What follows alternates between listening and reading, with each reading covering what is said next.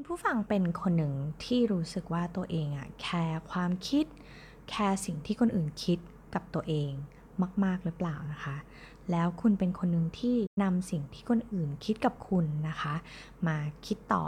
ส่งผลลบกับตัวเองนะคะ รวมถึงเรารู้สึกว่าเราไม่สามารถก้าวไปข้างหน้าได้ เนื่องจาก feedback comment จากคนรอบข้างหรือจากคนอื่นๆ หรือเปล่าคะ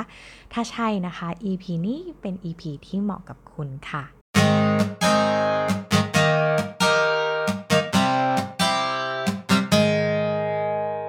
สวัสดีค่ะ ขอต้อนรับคุณผู้ฟังทุกท่านนะคะ เข้าสู่คีบมีพอดแคสต์เพราะชีวิตคือการทดลองใน EP ที่ 67 นะคะ EP นี้เนี่ยจะชวนคุยกันถึงเรื่องทำอย่างไรให้เราเนี่ยหยุดกังวลเกี่ยวกับ สิ่งที่คนอื่นคิดกับเรานะคะ EP นี้เนี่ยเกิดขึ้นจากการที่มีน้องนะคะที่รู้จักกันแล้วก็เป็นแฟนคลับของคิมีบีซีด้วยนะคะ มาปรึกษานะคะ เกี่ยวกับความทุกข์ยากในการทำงาน แล้วก็ความรู้สึกที่ตัวเองไม่มีคุณค่าจากคอมเมนต์นะคะ จากคนรอบข้างทำให้รู้สึกว่าเออตัวเองไม่มีคุณค่าไม่อยากอยู่ อยากจะย้ายงานหรือว่าอยากจะลาออกแล้วแบบนี้นะคะ เอ็มก็เลยรู้สึกว่าเออ EP นี้เนี่ยน่าจะเป็นประโยชน์กับคุณผู้ฟังหลาย ๆ คนเลยที่รู้สึกว่าการที่เราเอาสิ่งที่คนอื่นคิดกับเราเนี่ยมาคิดแล้วก็รู้สึกแย่กับตัวเองนะคะเอ็มก็เลยไปลองรีเสิร์ชมานะคะว่าเอ๊ะแล้วเราจะแก้ไขปัญหาแบบนี้ได้ยังไงนะคะ ก็เลยไปเจอบทความอันหนึ่งนะคะ ชื่อว่า how to stop worrying about what other people think of you นะคะ จาก Harvard Business Review นั่นเองนะคะ เขาก็บอกว่าการที่เราจะทำอะไรให้ได้ดีที่สุดนะคะ อยากจะก้าวไปอีกขั้นหนึ่งในขั้นที่สูงกว่าเดิม พัฒนาตัวเองให้ดีกว่าเดิมเนี่ย การที่เรามัวแต่คิดถึงความเห็นของคนอื่นเนี่ย อาจจะทำให้เราถอยหลังเข้าคลองก็ได้นะคะ คุณผู้ฟังเคยมีอาการแบบนี้ไหมคะว่า ถ้าพูดแบบนี้ในที่ประชุม เจ้านายจะมองเรายังไง เพื่อนร่วมงานจะคิดกับเราแบบไหนนะคะ หรือว่าการพูดต่อหน้าคนเยอะๆ เขาคิดยังไงกับเราบ้างนะ อาการเหล่านี้นะคะ เขาเรียกว่า fear of other people's opinion นะคะ หรือว่าเรียกชื่อย่อๆว่า FOPO นะคะ F O P O นะคะขอเรียกชื่อย่อนะคะ FOPO ไปเรื่อยๆ ตลอดพอดแคสต์ในวันนี้เลยนะคะ ซึ่งเขาบอกว่าจริงๆ แล้วอาการ FOPO เนี่ย มันส่งผลลบกับชีวิตของเราค่อนข้างมากเลยนะคะ เพราะว่าเวลาที่เราอะฟังความเห็นของคนอื่น มันจะทำให้เราไม่สนใจว่าอะไรที่ทำให้เราเป็นเราอย่างทุกวันนี้ ทั้งความเชื่อศักยภาพต่างๆ ที่เรามี หรือแม้กระทั่งคุณค่าในตัวเองนะคะ มันจะถูกดึงความสนใจไปนะคะ หรือว่าถูกลดทอนความสำคัญไป ด้วยการที่มัวแต่โฟกัสว่าคนอื่นเขาคิดยังไงกับเรานะคะ ซึ่งผลที่เกิดขึ้นก็คือว่า มันจะทำให้เราเริ่ม play safe play safe คืออะไรไม่กล้าทำอะไรใหม่ ๆ ไม่กล้าทำอะไรที่มันฉุดฉาดโดดเด่น หรือแปลกแยกไปจากความคิดหรือว่ากรอบความคิดที่คนอื่นเขาคิดกับเรา มันทำให้เราไม่กล้าออกจากคอมฟอร์ทโซนเดิมๆของเรานะคะ ของตัวเองว่าแบบเฮ้ยถ้าเราก้าวไปเฮ้ยคนอื่นเขาจะคิดว่ายังไงนะแต่จริงๆแล้วการที่เราเป็น FOPO เนี่ย ต้องบอกว่ามันไม่แปลกนะคะ เพราะว่ามนุษย์เราเนี่ยเป็นสัตว์สังคม เราต้องการการยอมรับจาก community ของเราจากสังคม จากคนรอบข้างจากเพื่อนหรือใครก็ตามนะคะ ที่อยู่ในแบบ ecosystem เดียวกับเรานะคะ เรารู้สึกว่าอยากเป็นที่ยอมรับ เพราะฉะนั้นเนี่ยมันก็เลยถูกฝังหัวมาว่าเฮ้ยการที่เราทำอะไรเนี่ยสักอย่างหนึ่งเนี่ยมันต้องได้รับการยอมรับ ต้องได้รับการ approve จากสังคมโดยรอบ โดยส่วนใหญ่ซะก่อนว่าเฮ้ยอันนี้คือสิ่งที่ดีนะคะ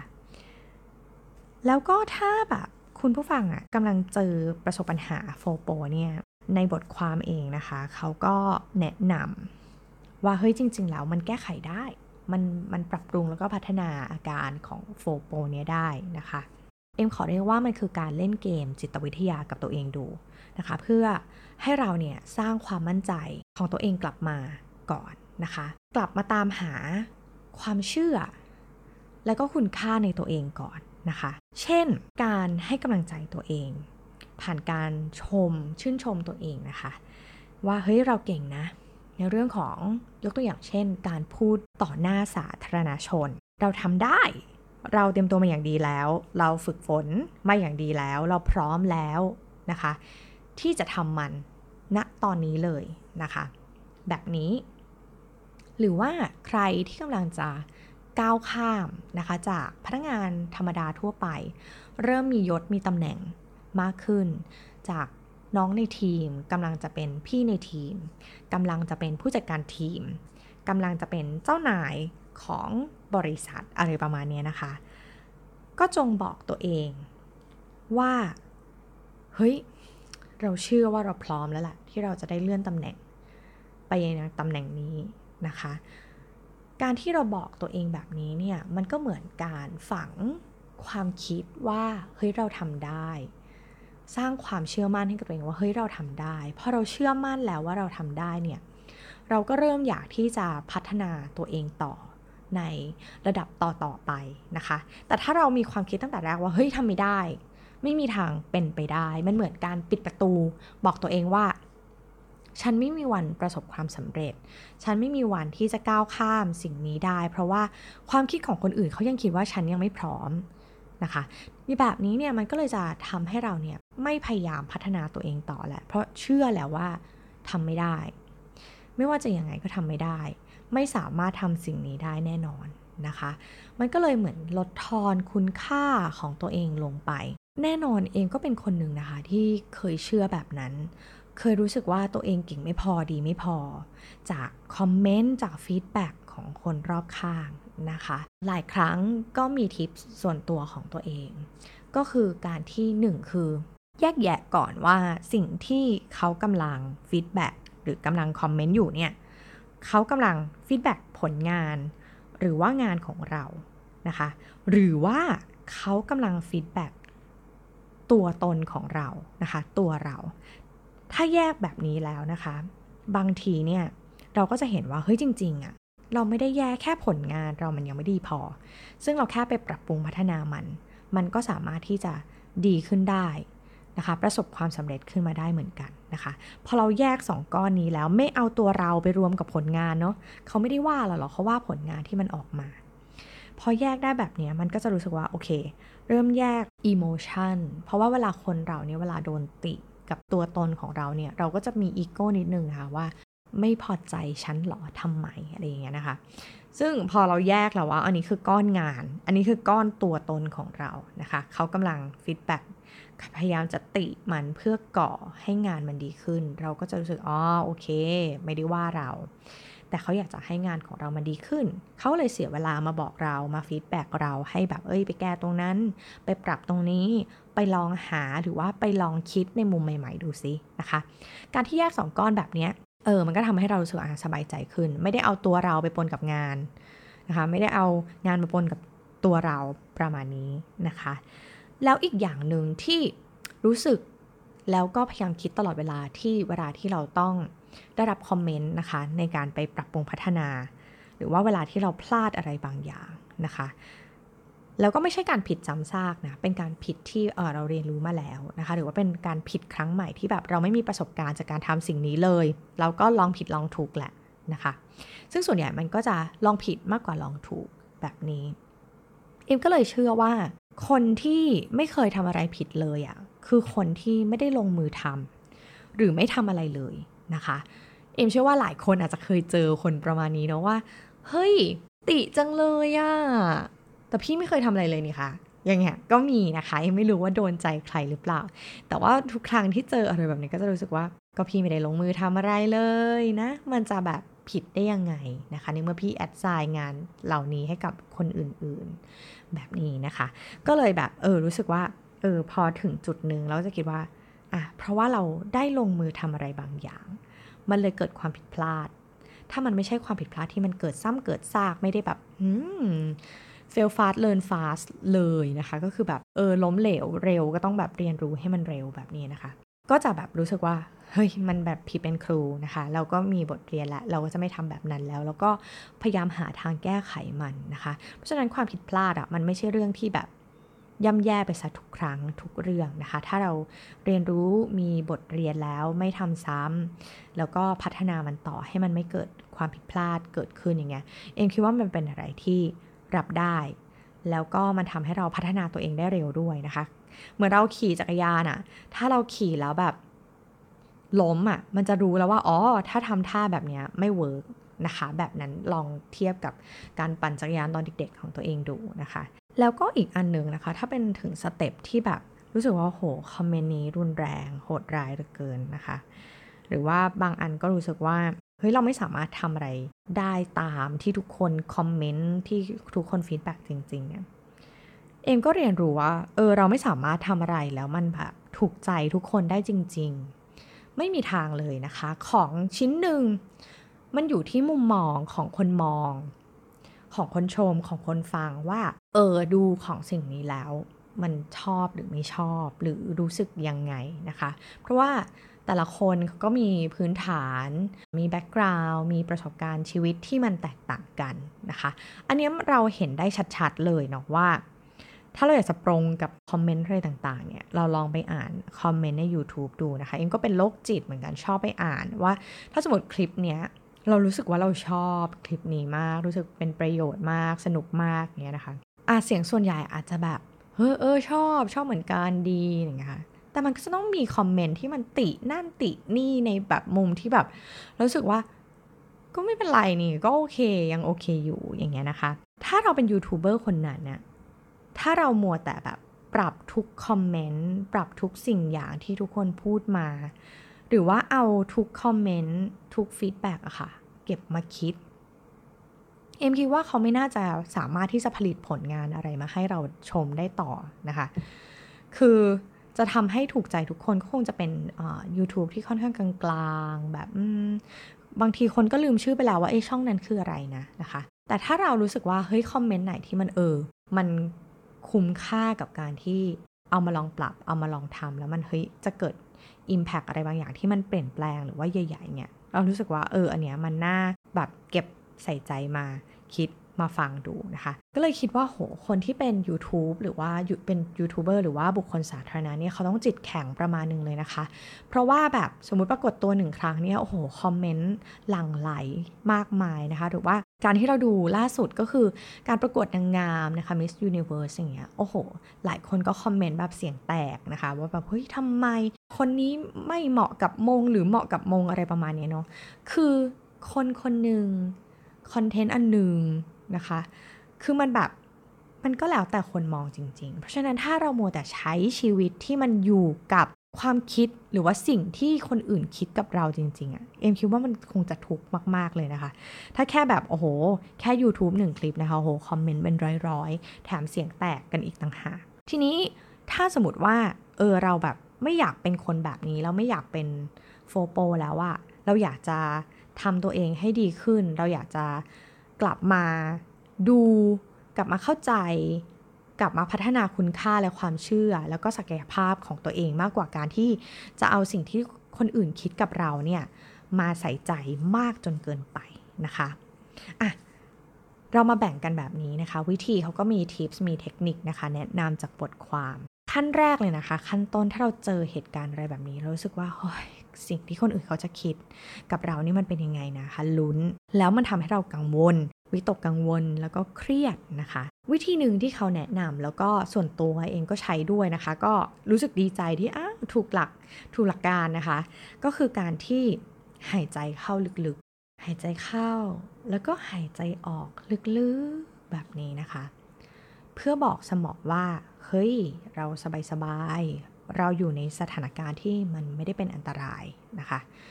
หายใจเข้าแล้วก็หายใจออกแบบนี้จนเรารู้สึกว่า เออ เรารู้สึกเป็นปกติแล้วนะคะ ไม่รู้สึกตื่นเต้น รู้สึกเครียดหรือรู้รู้สึกกังวลกับอะไรมากมายนะตอนนี้แล้วนะคะ ในทางกลับกันนะคะ ถ้าเรารู้สึกวิตกกังวลนะคะ ตื่นเต้น หรือว่าแบบเครียดกับอะไรบางอย่างเนี่ย ถ้าสังเกตเราจะเห็นว่า heart rate หรือว่าการเต้นหัวใจของเราเนี่ยมันจะเต้นเร็วมากๆ แล้วก็ถี่มากๆนะคะ ซึ่งมันเป็นอาการของการที่ร่างกายบอกสมองนะคะว่าเฮ้ยเรากำลังตกอยู่ในอันตราย เราต้องแบบคอยระแวดระวังภัยนะคะ อันนี้มันจะทำให้เราเออกังวลเราเครียด ถ้าเราอยากบอกร่างกายว่าเออบอกสมองของเรานะคะว่า เราโอเค เราไม่ได้ตกอยู่ในอันตรายเราสบายๆก็ลองหายใจเข้าแล้วก็หายใจออกอย่างที่บอกนะคะ ซึ่งมันก็เป็นเทคนิคที่เอมใช้เวลาที่ต้องรวบรวมความกล้าในการทำอะไรสักอย่างหนึ่ง ไม่อยากให้ตัวเองตื่นเต้นจนเกินไปนะคะ ไม่อยากลืมบทนะคะ เวลาที่จะขึ้นเวทีนะคะ เป็นพิธีกร หรือว่าเป็น facilitator หรือว่าแม้กระทั่งการมาจะอัดพอดแคสต์ก็ตามนะคะ ก็จะ หายใจเข้าลึกๆ แล้วก็หายใจออกลึกๆนะคะ เพื่อให้ลดความตื่นเต้นลงของนะคะของตัวเองลง แล้วก็บอกตัวเองให้กลับมาเชื่อมั่นในตัวเอง แล้วก็นอกเหนือจากที่บทความพูดนะคะ ส่วนตัวเองก็จะยิ้มนะคะให้กับตัวเอง ยิ้มแล้วก็ให้กำลังใจนะคะแบบพอเรารู้สึกว่ายิ้มอะความมั่นใจของเราจะกลับมา อันนี้แต่ละคนก็อันนี้เป็นเทคนิคส่วนตัวนะคะ แต่ละคนก็อาจจะมีเทคนิคไม่เหมือนกัน แต่ว่าใครที่เออไม่เคยลองเทคนิคนี้เลยนะคะ ก็คือการหายใจเข้าหายใจออกแบบลึกๆยาวๆ กับการยิ้มให้กับตัวเอง แล้วก็ให้กำลังใจตัวเองนะคะรู้สึกว่าแค่เรายิ้มเนี่ยเราก็จะรู้สึกว่ามันมีความสุขแล้วนะคะ มันบอกสมองว่าตอนนี้ฉันกำลังมีความสุขอยู่ ฉันกำลังสบายๆเราไม่วิตกกังวลอะไรนะคะ ขั้นต่อมานะคะ ถ้าเราอยากจะเอาชนะโฟโปจริง ๆ เราต้องเพิ่ม self awareness นะคะ หรือว่าการเข้าใจตัวเองอย่างลึกซึ้ง ว่าเราเป็นใครนะคะ ซึ่งมันก็จะผ่านการสร้างนะคะ personal philosophy หรือว่าปรัชญาชีวิตของเราเองนะคะ เช่นออย่างในตัวอย่างของบทความนี่นะคะ เขาก็บอกว่าโคชแคโรลเนี่ย เขามีปรัชญาชีวิตของตัวเองก็คือว่า always compete ก็คือถ้าแปลตรงตัวก็คือฉันแข่งขันตลอดเวลานะคะ ซึ่งความหมายของเขาที่เขาบอกว่าฉันแข่งขันตลอดเวลานั่นก็คือการใช้เวลาทุกวันทำงานหนักด้วยศักยภาพทั้งหมดที่มีในแต่ละวันนะคะอันนี้มันก็คือเหมือนบอกตัวเองว่า เฮ้ย ฉันจะแข่งขันนะ ฉันแข่งขันกับตัวเองนี่แหละ ฉันทำงานหนัก แล้วก็ฉันทุ่มเทศักยภาพทั้งหมดที่เรามี อันนี้คือสิ่งที่เป็นคล้ายๆกับ เข็มทิศนะคะ ที่นำทางเรานำทางการกระทำนำทางความคิดแล้วก็การตัดสินใจ และเอ็มบวกให้ก็คือเป็นเข็มทิศในการให้กำลังใจตัวเองด้วย ถ้าคุณผู้ฟังนะคะยังไม่มีปรัชญาชีวิตของตัวเอง ลองทำตามขั้นตอนนี้ดูนะคะ ในบทความเขาก็มี 4 ขั้นตอนนะคะ ให้เราคิดตามว่า โอเคนะตอนนี้โอเคเรามีอาการนี้นะ เข้าใจเป็นโฟโปนะคะ อยากจะเลิก อยากจะลดละอาการโฟโปของตัวเองอะทำยังไงได้บ้างนะคะ ข้อแรกเมื่อเราอยู่ในจุดที่ดีที่สุดเนี่ยนะคะ ความเชื่ออะไรที่มันผลักดันหรือว่าอยู่ภายใต้ความคิดแล้วก็การกระทำของเรา นอกเหนือจากภายนอกที่คนอื่นเห็นนะคะ ก็คือตัวเราอะเรารู้ว่าที่เราทำอย่างเงี้ยมันส่งผลต่อการกระทำเราแบบนี้เพราะเรามีความเชื่ออะไรบางอย่าง เราเชื่อในคุณค่าอะไรบางอย่าง มันก็เลยทำให้ความคิดแล้วก็การกระทำของเราอะมันออกไปแนวในแนวทางนั้นนะคะ เรารู้คนอื่นไม่รู้นะคะ อันนี้ข้อที่2นะคะก็คือ ใครที่มีคุณลักษณะหรือว่าคุณสมบัติที่เชื่อในคุณค่าเดียวกับเรานะคะ และข้อที่3นะคะต่อเนื่องเลยก็คือคุณสมบัตินั้นน่ะคืออะไรบ้างนะคะ และข้อที่ 4 นะคะ นั่นก็คือว่า favorite quote ของคุณนะคะ favorite words ก็คือคำพูด มีคำพูดไหนหรือปรัชญาไหนไหมที่คุณรู้สึกชื่นชอบเป็นพิเศษนะคะ ที่เราจำได้แบบปิ้งขึ้นมาในหัวแบบ โดยไม่ต้องคิดอะไรเยอะนะคะ อย่างของอตัวเอ็มเองเนี่ยนะคะ รู้สึกว่าปรัชญาการใช้ชีวิตของตัวเองในช่วงหลังๆเนี่ย มันจะมาในธีม ของชื่อ Keep Me Busy Podcast นั่นเองนะคะ นั่นก็คือ เพราะชีวิตคือการทดลองนะคะ ที่มาของเพราะชีวิตคือการทดลองเนี่ยเกิดจากการที่เราลังเลสงสัยว่าสิ่งนี้เราทำได้หรือเปล่า เอ๊ะเราจะทำได้หรือทำได้ดีไหม คนอื่นจะคิดยังไงกับเรานะคะ พอคิดแบบนั้นเรารู้สึกว่าเฮ้ยมันเสียเวลามากกับการที่ต้องคิดทุกอย่างว่าจะทำไม่ทำทำได้ดีทำไม่ได้ดี คนอื่นจะคิดยังไงนะคะ เพราะฉะนั้นเอาเวลาที่เสียไปเนี่ยมาลองลงมือทำสิ่งนั้นที่เราสนใจอยู่เลยดีกว่า ลองทำไปเลยจ้านะคะ ทีนี้พอไปทำแล้วก็เฮ้ยเอาเจอละว่า อันเนี้ยมัน work อันนี้เราทำได้ดี อันนี้เราถนัด นะคะ แล้วก็เก็บใส่กระเป๋าตัวเองไว้ว่า เออ นี่คือสิ่งที่ฉันทำได้ดี นี่คือ strength ของฉันนะคะ ก็ทำทำต่อพัฒนาต่อนะคะ ปรับปรุงมันให้ดีขึ้น ส่วนอันไหนที่เรารู้สึกว่า เฮ้ย เออชอบ แต่ว่าทำได้อย่างไม่ดีเท่าไหร่ ก็เก็บใส่กระเป๋าอีกใบหนึ่งแล้วก็บอกว่าอะงั้นอันนี้คืองานอดิเรกละกันทำแบบเล่นๆขำๆไม่ต้องจริงจัง ไม่ต้องแบบไปพยายามทำเงินกับสิ่งนี้นะคะ แล้วก็เก็บไว้ว่าเฮ้ยวันหนึ่งเรากลับมาหามันเราอาจจะเก่งขึ้นถนัดขึ้นและทำได้ดีกว่าเดิมก็ได้นะคะ มันก็เหมือนลดเวลาของตัวเองไปละนี่คือการปรัชญาการใช้ชีวิตนะคะ ที่แบบรู้สึกว่าเออชีวิตไม่ควรเสียเวลากับการที่แบบมาลังเลสงสัยในตัวเองทำซะเลยแบบนี้นะคะ แล้วมันก็จะส่งผลกับ ชีวิตในเรื่องอื่นๆนะคะมันก็จะส่งผลกับความคิดแล้วก็การกระทำอย่างที่เอ็มยกตัวอย่างให้ฟังนะคะ กับอีกอันหนึ่งก็เป็นอันที่รู้สึกว่าอะโดนเหมือนกัน นั่นก็คือปรัชญาชีวิตอีกอันหนึ่งคือ เราเกิดมาเพื่อทำความดีแล้วก็มีความสุขนะคะ อันนี้ไปได้ยินสักที่ไหนสักที่หนึ่งมา แล้วก็รู้สึกว่า เออ มันใช่ มันโดนนะคะ ก็เลยเลือกที่จะเป็นปรัชญาชีวิตของตัวเองเหมือนกัน อันนี้ก็เป็นตัวอย่างของเอมนะคะ ทีนี้พอทำคำถามทั้ง 4 ข้อเสร็จแล้วนะคะ เอมเชื่อว่าตอนนี้ทุกๆทท่านอาจจะกำลังลิสต์อยู่นะคะว่าเฮ้ยสี่ข้อนะคะที่ถามไปเนี่ยมีอะไรบ้างก็ลองเขียนใส่กระดาษดูนะคะพอทำเสร็จลองวงสิคะว่าประโยคที่มันแบบเออมันใช่สำหรับเราคือประโยคไหนหรือคำไหน แล้วก็ขีดค่าสิ่งที่รู้สึกว่าเอออาจจะไม่ใช่สำหรับเราออกไปนะคะ ลองทำแบบฝึกหัดนี้ดู พอเราได้คำที่เรารู้สึกว่าใช่สำหรับเราแล้วเนี่ยเราลองมาเรียงเป็นประโยค หรือว่าเป็นคำพูดที่บ่งบอกว่าเราเป็นใคร เราอยากใช้ชีวิตแบบไหน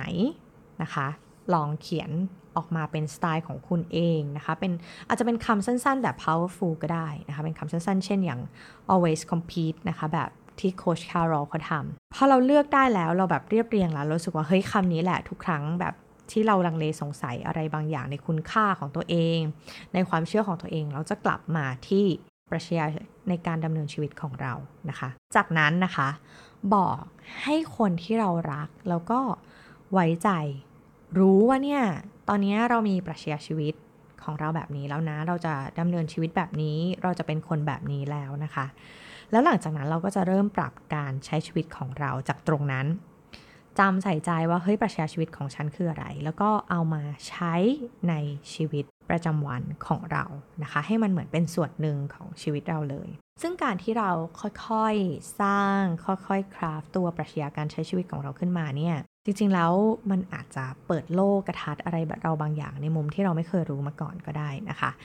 แล้วก็มันก็จะเป็นแบบฝึกหัดที่เอมเชื่อว่ามัน powerful มาก ๆ นะคะ ถ้าเราเข้าใจแล้วว่ามันเหมือนจะเข้าใจตัวตนของตัวเอง คุณค่าที่เราเชื่อความเชื่อที่เราแบบศรัทธาแล้วเราคิดว่าเออมันเป็นแบบนี้แหละนะคะ ตัวเอ็มเองอะ่ะต้องยอมรับนะคะตัวอย่างของตัวเองเลย ยอมรับว่าเวลาจะอัดพอดแคสต์ในแต่ละ episode เนี่ย บาง EP เราก็มีความลังเลสงสัยเหมือนกันนะคะว่ามันจะแบบมันจะโดน มันจะใช่ไหม มันจะมีคนฟังหรือเปล่าคนฟังจะเยอะไหมนะคะ ทีเนี้ยแบบทุกครั้งที่เราลังเล หรือว่าสงสัยกับเนื้อหา content ที่เรากำลังจะผลิตไปเนี่ยเราจะถามตัวเองทุกครั้งว่า episode นี้เนี่ยมันมีประโยชน์หรือว่ามันสร้างคุณค่าอะไรให้กับคุณผู้ฟังหรือเปล่านะคะ ถ้าคำตอบ ตอบว่า เออใช่ เราคิดว่ามันมีประโยชน์ในเรื่องนี้ เราคิดว่ามีคุณค่าในเรื่องนี้แล้วน่าจะเหมาะกับคุณผู้ฟังในช่วงขณะนี้เนี่ย episode นั้นก็จะได้ไปต่อนะคะ ก็จะแบบโอเค ไปต่อผลิตต่อพูดต่อนะคะ แล้วก็หาข้อมูลต่อ เพราะว่าปรัชญาการใช้ชีวิตอย่างที่เอ็มบอกไปนะคะ ส่วนตัวเนี่ยเราเชื่อว่าเราเกิดมาเพื่อทำความดี แล้วก็มีความสุขนะคะ ความดีเนี่ยมันตีความ ในในส่วนตัวก็คือ ความดีของเรามันเป็นประโยชน์กับคนอื่นหรือเปล่านะคะ สร้างคุณค่าให้กับคนอื่น หรือว่าสร้างคุณค่าสร้างประโยชน์อะไรให้ให้กับตัวเองบ้างไหมนะคะ หรือว่าถ้าเป็นส่วนของงานประจำเราจะรู้สึกว่าเฮ้ยสิ่งที่เราทำอยู่เนี่ยเป็นประโยชน์กับลูกค้าของเราหรือเปล่า ช่วยแก้ปัญหา หรือว่าทำให้ชีวิตเขามันสะดวกสบายขึ้นหรือเปล่านะคะ อันนี้มันก็คืออย่างยกตัวอย่างส่วนตัวของตัวเองนะคะ ขึ้นมา แล้วก็รู้สึกว่าเฮ้ยการที่เรามีปรัชญาการใช้ชีวิตอะทุกครั้งที่เราลังเลสงสัย หรือว่าทุกครั้งที่เราควยเขวไปกับเฮ้ยความคิดของสิ่งที่คนอื่นคิดกับเราอะบางทีมันถูกลดทอนไปเลยนะคะ มันถูกแบบ อืมไม่เพราะว่าฉันเชื่อในสิ่งนี้ ฉันมีปรัชญาการใช้ชีวิตแบบนี้นะคะ เพราะฉะนั้นการที่คนอื่นคิดกับเรามันอาจจะไม่ได้แบบ matter มาก มันไม่ได้สำคัญขนาดนั้นนะคะ ทีนี้ทิปต่อมานะคะ เพื่อไม่ให้เราหลงทาง โดยที่แบบเฮ้ยเราคิดว่าเฮ้ยฉันมีปรัชญาชีวิตแล้วนี่คือสิ่งที่ถูกมันอาจจะไม่ใช่ร้อยเปอร์เซ็นต์นะคะ เพราะฉะนั้นเอ็มขอเรียกว่าเรากำลังจะทำ listของคนที่ได้ชื่อว่า เขารู้จักตัวตน เขาเข้าใจเราดีที่สุด เขาคือคนที่เราไว้ใจว่าเขามีความเชื่อในทิศทางเดียวกับเรานะคะ ในบทความเนี่ยเขาบอกว่าให้ลองลิสต์ชื่อของคนที่คิดว่าสำคัญสำหรับคุณนะคะ แล้วก็เขียนชื่อของคนเหล่านี้ลงไป ในกระดาษนะคะไซส์1คูณ1นิ้วนะคะ มันก็เล็กๆนะคะไม่ไม่ใหญ่มากลองวัดแล้วนะคะ เล็กๆ สเต็ปที่ 2เขาบอกว่านอกจากจะคุณรู้สึกว่าเขาสำคัญแล้วเนี่ย คนเหล่านั้นต้องรู้จักตัวตนของคุณดีพอ แล้วก็รู้ว่าคุณกำลังจะ ก้าวไปเป็นคนแบบไหนนะคะกำลังจะก้าวข้ามหรือว่ากำลังพัฒนาตัวเองไปในรูปแบบไหน จากนั้นฟังคนเหล่านี้นะคะ เวลาที่แบบเฮ้ยเราลังเลสงสัยหรือเราแบบโอ้ไม่มั่นใจเรากังวลอะไรอย่างเงี้ยเราลองไปปรึกษาเขานะคะ ไปฟังคนเหล่านี้ดูสิว่าเฮ้ยเขาคิดยังไงนะคะ เขาให้คำแนะนำเราแบบไหน แล้วก็ตัดคำพูดของคนที่ไม่ได้อยู่ในกระดาษเนี้ย ให้หายไปกับสายลมเลยค่ะ คือเรารู้สึกว่าโอเค ก็คุณพูดมาโอเคเราเราฟัง แต่ว่าเราก็ไม่เอามันมาใส่ใจ จนแบบเก็บมาเป็นอารมณ์ลบๆของตัวเองนะคะพอเราทำแบบนี้แล้วเนี่ย เราก็จะรู้สึกว่าโอเค เราเชื่อมั่นในคุณค่าของตัวเรา ในความเชื่อของเรา แล้วก็อะไรที่ทำให้เราเป็นเราในทุกวันนี้ แล้วก็เราเป็นใครนะคะ อันนี้คือกลุ่ม กลุ่มก้อนที่เราสร้างเราเข้าใจตัวตนของตัวเองอย่างดีอย่างลึกซึ้งแล้วนะคะ อีกก้อนหนึ่งก็คือเพื่อไม่ให้เราแบบหลงเชื่อไปในแบบความคิดอะไรต่างๆ ของตัวเองมากจนเกินไป ก็ลองหาคนที่เขารักนะคะ แล้วก็เราก็ไว้ใจเขา แล้วก็เขาก็รู้จักตัวตนของเราดีพอ แล้วเราก็เอาสองสิ่งนี้มารวมกันนะคะ ก็คือเรายัง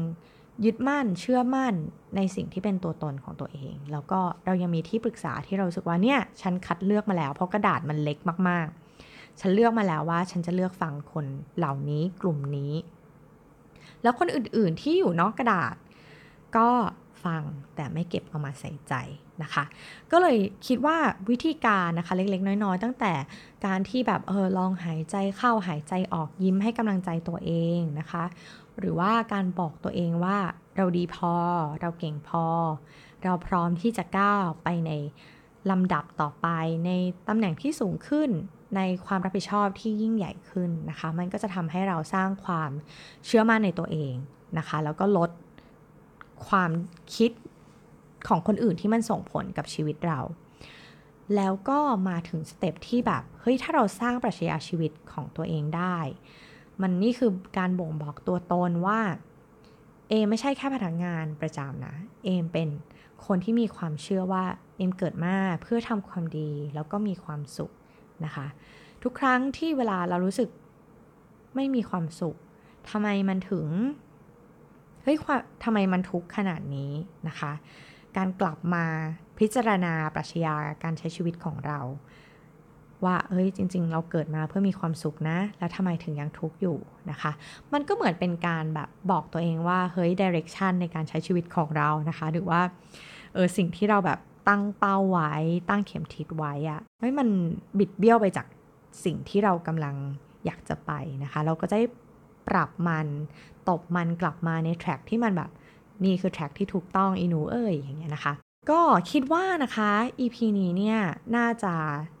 มีประโยชน์กับคุณผู้ฟังนะคะ โดยเฉพาะคนที่แบบเฮ้ยรู้สึกว่าสิ่งที่คนอื่นคิดกับเรา มันส่งผลลบๆกับชีวิตของเราจริง ๆนะคะ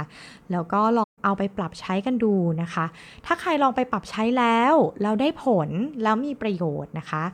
ก็มาแบ่งปันนะคะ มาเล่าให้ฟังได้นะคะ หรือว่ามาปรึกษาได้นะคะ ไม่ว่าจะเป็นเพจของ The Infinity นะคะ หรือว่าเป็นบล็อกดิของ The Infinity หรือว่าจะมา direct message คุยกันก็ได้นะคะ ในเพจของ Keep Me BC นะคะ แล้วก็ถ้าอยากฟังเรื่องอะไรก็สามารถ direct message มาคุยกันได้เช่นเดียวกันนะคะสำหรับ EP นี้ลาไปแล้ว สวัสดีค่ะ